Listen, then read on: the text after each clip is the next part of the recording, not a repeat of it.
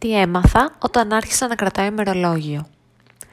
Πριν λίγο καιρό ολοκλήρωσα ένα από τα πιο προσωπικά challenges που έχω τρέξει σε αυτό το blog. Το challenge το 30 ημερών πριν γίνω 30.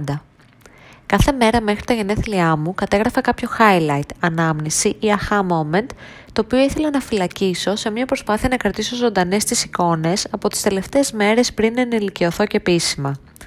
Αν θέλεις, αυτό το challenge ήταν σαν ένα ιδιαίτερο ημερολόγιο.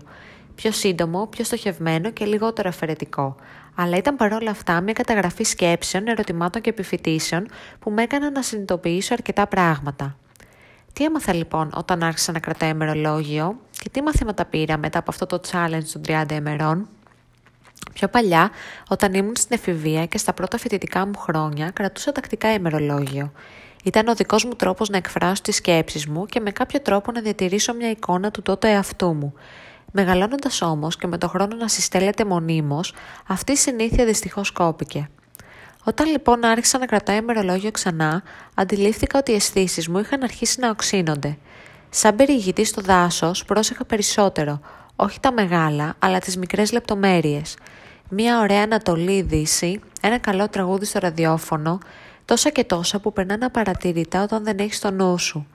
Επειδή το challenge ήταν να καταγράφω κάτι το μοναδικό στην κάθε ημέρα, αναγκάστηκα να γίνω πιο παρατηρητική και έτσι αντιλήφθηκα πραγματικά ότι η ομορφιά κρύβεται στις λεπτομέρειες. Άρχισα να θυμάμαι περισσότερο. Όταν παρατηρείς και καταγράφεις, η μνήμη σου οξύνεται.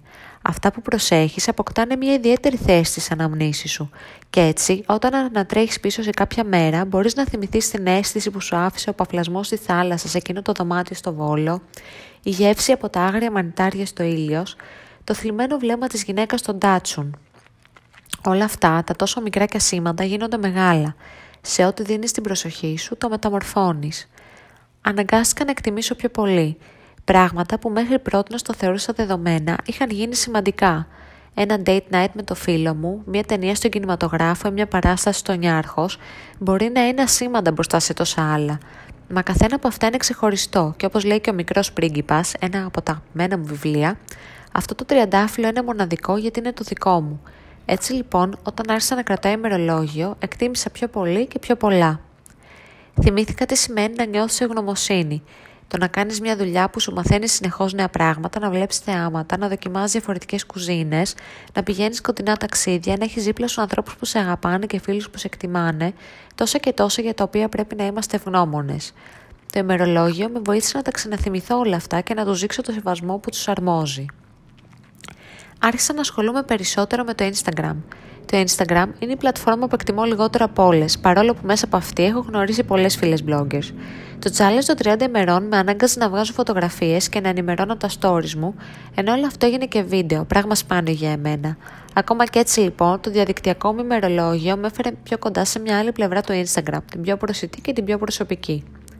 Τέλος, το πιο σημαντικό από όλα είναι πως όταν άρχισα να κρατάω ημερολόγιο για το blog challenge, κατάφερα να αποδεχτώ το πέρασμα του χρόνου, να συμφιλειωθώ με την ιδέα των 30 και τέλος πάντων να το χωνέψω πω οι μέρες περνάνε, με όλο αυτό που έχει τελικά σημασία δεν είναι τα χρόνια, αλλά όλες εκείνες οι στιγμές που τους δίνουν χρώμα. Εσύ τι χρώμα θέλεις να έχεις η ζωή σου; Αν θέλεις λοιπόν να αφιερώσεις λίγο πολύτιμο χρόνο σε σένα, απλά ξεκίνα να κρατάς ημερολόγιο. Σου υπόσχομαι ότι αξίζει. Αν σου φάνηκε χρήσιμη αυτή η ανάρτηση, μπες στο littlehopeflags.com και άφησέ μου το σχόλιο σου.